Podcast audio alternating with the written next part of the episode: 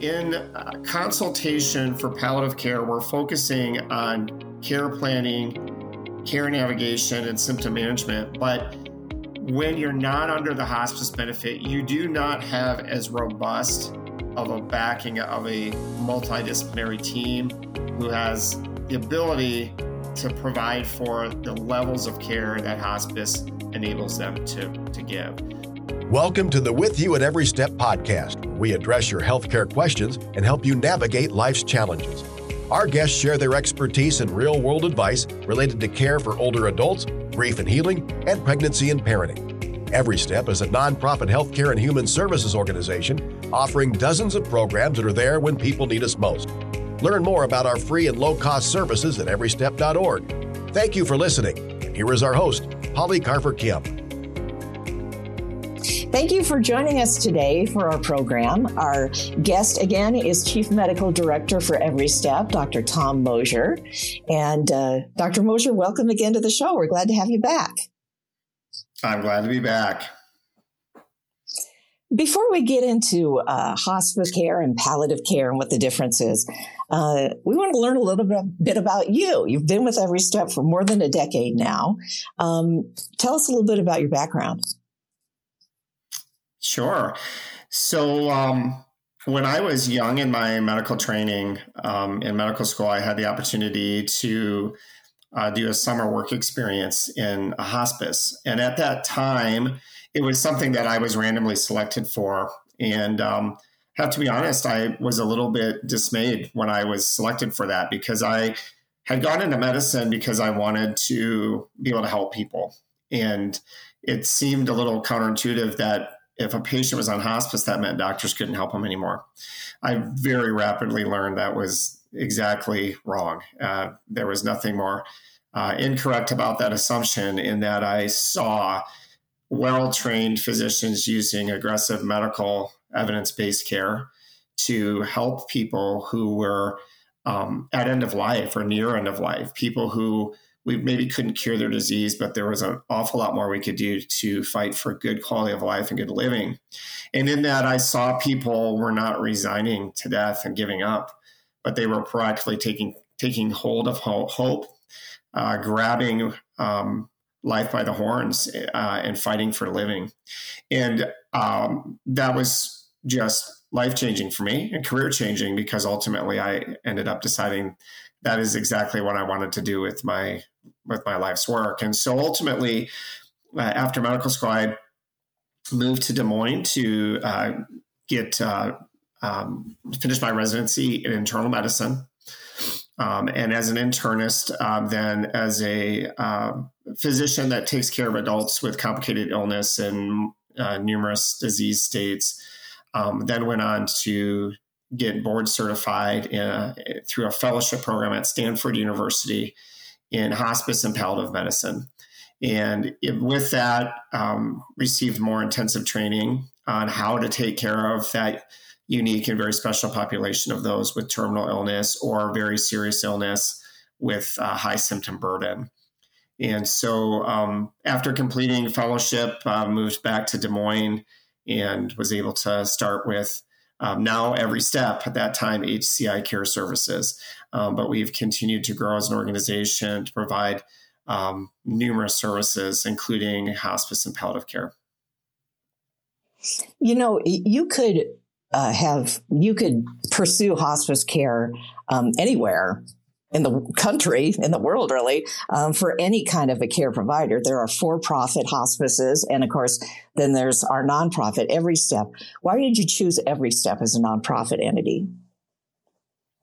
Well, it's actually really interesting how I ended up here because when I uh, received a phone call from their um, medical director, Dr. Norma Hirsch, years ago, um, I went to lunch with her more out of courtesy, but I really didn't know that I was interested um, in working for um, a nonprofit hospice. I was more interested in maybe staying in the hospital system and palliative care, but uh, I guess as they say, they had me at hello. Um, just the passion of everyone I met um, and the uh, just incredible commitment to doing whatever it takes, relentlessly doing anything it takes to surround people um, who are in need, whether it's end of life care, whether it's home care, uh, whether it's now all the, the numerous community based programs we have.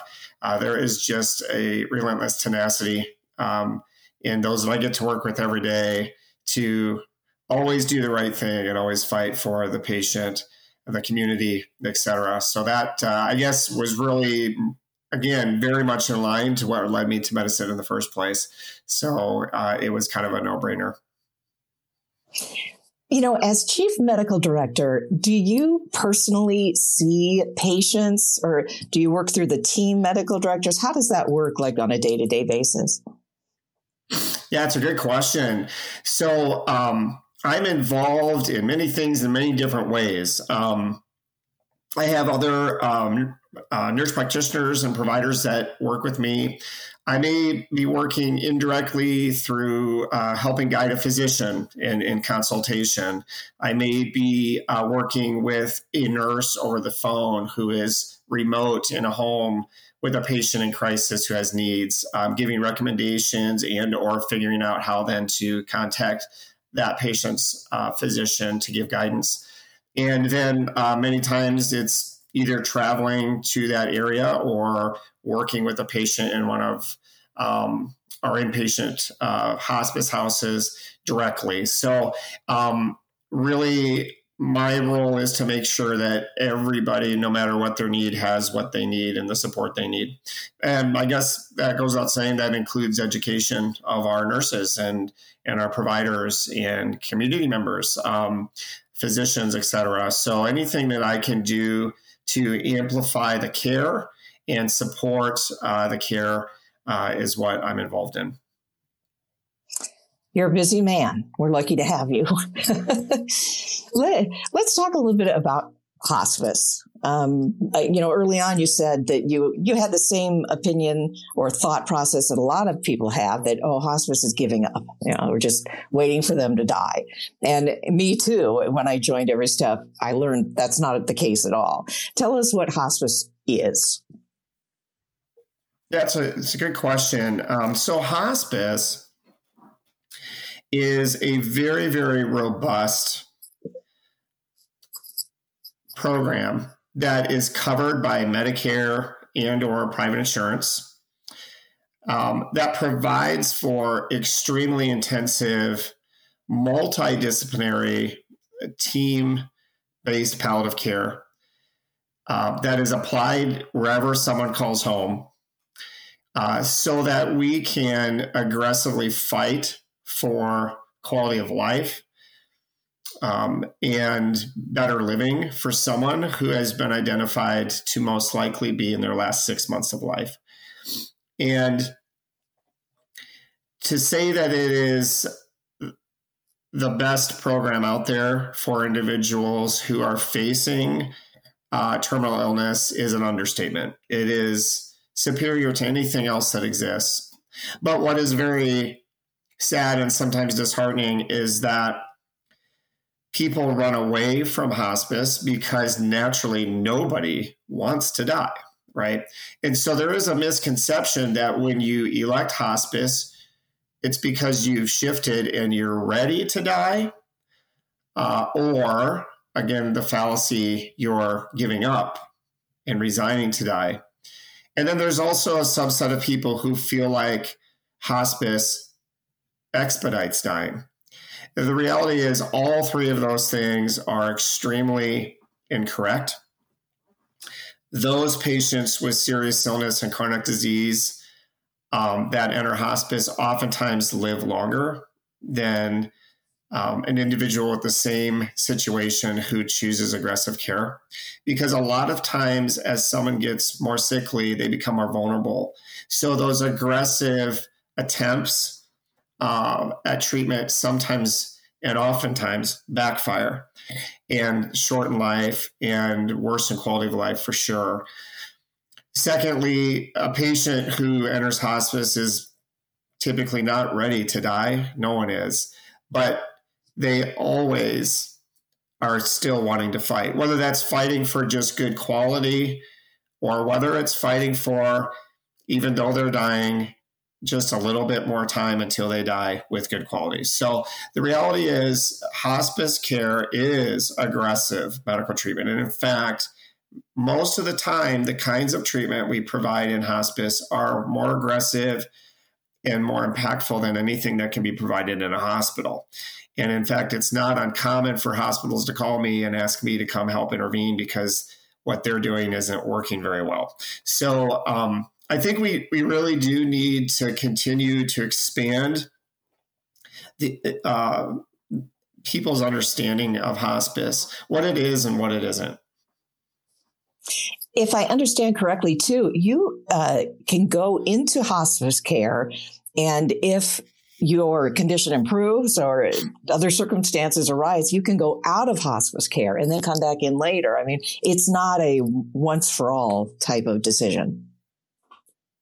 Absolutely. Um, individuals can change their mind, and thankfully, the benefit allows for that, right? Certainly, uh, there are a couple of different scenarios that can happen that can lead to somebody going off hospice. One scenario is that they are serially failing and their quality of life is very poor and they are heading towards end of life and the interventions and high quality palliative care um, provided in hospice helps pull them out of that tailspin to the point that they are stabilized and i the physician uh, who certified them for hospice suddenly say I think there's a really good chance you actually are going to live longer and don't qualify anymore. The good news, you graduate. The bad news, you lose this robust system that you have uh, felt so much help from.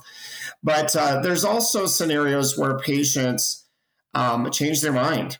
And maybe that's because they decide to enter hospice because they want to put all the marbles in quality of life because they're not living well. They're alive and not living well. And then they're able to realize much better quality of life and decide they'd like to try treatment again. Sometimes that's because they're strong enough to undergo treatment that they weren't eligible for. Sometimes that's because a new treatment becomes available, or maybe they run a transplant list and and um, a transplant becomes available, and so they would want to go off and pursue that. So there's lots of different ways. I I always tell patients I seldom ever encounter a patient who has regrets about hospice and and their regret being that they elected it. I meet a lot of people who have regrets about hospice and the regret being that they didn't elect it sooner, that they didn't really understand how much it would impact them and their family and how much it would improve their quality of life. And so a lot of people reflectively say, I wish I would have done this sooner because things were so bad for so long. And I'm living the best I've lived for a long time. I hear that when I talk to families who have a loved one in hospice or did have a loved one in hospice. I hear that over and over again from the family members. Um, because hospice, of course, is the main benefit is for the patient, but the family members and the loved ones who can rest easier, they they feel like their loved ones getting the care that maybe they couldn't provide, especially at home. And I think it's, uh, from my viewpoint, it's good for the entire uh, circle of the patient. Oh, absolutely. The amount of stress and duress and caregiver breakdown that occurs when family members are the primary caregivers and their loved one is suffering they don't know if they're making the right decisions. They don't know if they're giving medications correctly. They don't have access to people coming at, at a phone call to help them and get involved and uh, rectify the situation in an expedient manner. Instead, they have to maybe wait for the weekday and the phone call and the doctor's appointment a couple weeks out to get assistance, or heaven forbid, go to an emergency room um, and all of that that that entails just to get a simple intervention. So ultimately, uh, that brings incredible power and peace of mind for the family, but it also brings incredible peace of mind for the patient because oftentimes that same patient feels like a tremendous burden. So not not only do they feel like they're not living well, but they feel like they are hurting the people they love the most because they're a burden. And so to um, replace all of that with a highly trained team of individuals who can come in and bridge those gaps and um, help bring guidance and clarity and education and care support uh, is often a priceless decision. Dr. Mouser, uh, a couple times you've mentioned palliative care uh, as you talked about hospice. Is that a different kind of care or what? I've heard the term, but what does it mean exactly? Yeah, it's a good question. So, palliative care is a medical subspecialty, very much like other subspecialties, whereby uh, a physician and or team members get advanced training towards a certain kind of medical care. The example, however, and how it differs from other medical subspecialties is that when you think about a heart doctor, a cardiologist, in their subspecialty, they focus in more narrowly on the organ of the heart and all of the diseases that can impact the heart. And when they get consulted, they're only focused on what's going on with the organ of the heart. And so, as one becomes more ill, they often will have numerous subspecialists involved for each organ that's failing. Maybe a kidney doctor and a heart doctor and a lung doctor all at the same time. But what can happen is in everyone's tunnel vision to the specific pathology or disease of that organ, sometimes the big picture of how it's impacting the patient and their quality of life and their suffering is is lost. Their primary focus is to help restore organ function, not necessarily, although they care greatly about the patient, their training is not to help the patient navigate really complicated decisions based on what is likely to happen because of all of the organ disease and or the symptom burden of that. So in palliative care, our training is to take a step back and to put all of the pieces together. There's two aspects of what a palliative care provider is going to be focusing on. The first aspect is going to be symptom management, making sure um, that all of the burdens of suffering from the various um, effects of the diseases are addressed well. That's a specific bucket of training that a palliative care provider will get in their advanced medical training and fellowship. But there is also then a focus on navigation of the complexities of the disease, which involves making sure the patient has a good understanding about what's going on and what we expect to occur going forward, the different treatments that are available, the pros and cons, um, and oftentimes, then even recommendations based on like individuals of things to really strongly consider so that patients are never left with that sense of, I wish I would have known this information before I went down this path because it would have changed how I made a decision. So there is the care navigation component and the symptom management component. There is often then a confusion over, well, what is different between hospice and palliative care? And in fact, the people that tend to get the most confused are medical providers. They will use the terms interchangeably. For instance, if someone says, I think this patient would benefit from a palliative care consult, many providers will think they're asking for hospice care. That is not, however, the case. Although all patients who are on hospice receive extremely high level palliative care support from numerous team members trained who are also enabled to be able to go out to the home and interface and a very robust benefit that is completely covered by uh, insurance. Um, not all patients who need palliative care qualify for hospice. And that's a good thing. But there are many times that people who need really intensive palliative care and do qualify for hospice don't find out until it is very late in in the course of their illness. And that leads to the regret because ultimately in uh, consultation for palliative care we're focusing on care planning care navigation and symptom management. But when you're not under the hospice benefit you do not have as robust of a backing of a multidisciplinary team who has the ability to provide for the levels of care that hospice enables them to, to give. So ultimately, palliative care in a hospital is very helpful for understanding what's going on and getting some direction uh, towards symptom management. But the robust caregiving side uh, really can't interface to the same degree in someone's home until they're on the hospice benefit because it's more clinic based or consultation based in the hospital. So, our uh, patients and, and individuals who are in hospice care with every step, for example, part of that hospice care is the palliative care. Yeah, the entire uh, approach to their care is a palliative care approach.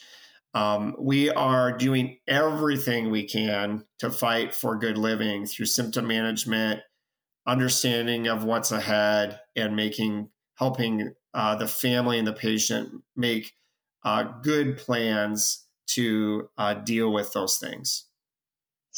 I think I have observed this firsthand, and I'm so glad you explained it because now I, I am thinking back to situations when I've had the honor of speaking to uh, a person who's in hospice care and their family, and the nurse, of course, is there as well. And I'll see the nurse talking to the patient, and let's say the patient uh, is on a certain medication that causes XYZ side effects. Um, and they're on another medication that causes this side effect. And the nurse comes in and she kind of sees it all and uh, has solutions, ideas for how to handle the entire experience that this person is going through. Is that a description that fits? Yeah, I think so. You know, in general, I I think sometimes the easiest way to think about hospice is you suddenly have a payer source behind amplifying the resources the palliative care team has. So ultimately, whereas in a clinic based palliative care model or a hospital based consult model, there are not resources to be able to send nurses out to the home and nurses' aides and spiritual care counselors and social workers and doctors on a regular basis. The insurance benefit of hospice provides for all of those resources so the team can now reach into the depths of the problems like they were not able to in the more limited palliative care role, if that makes sense.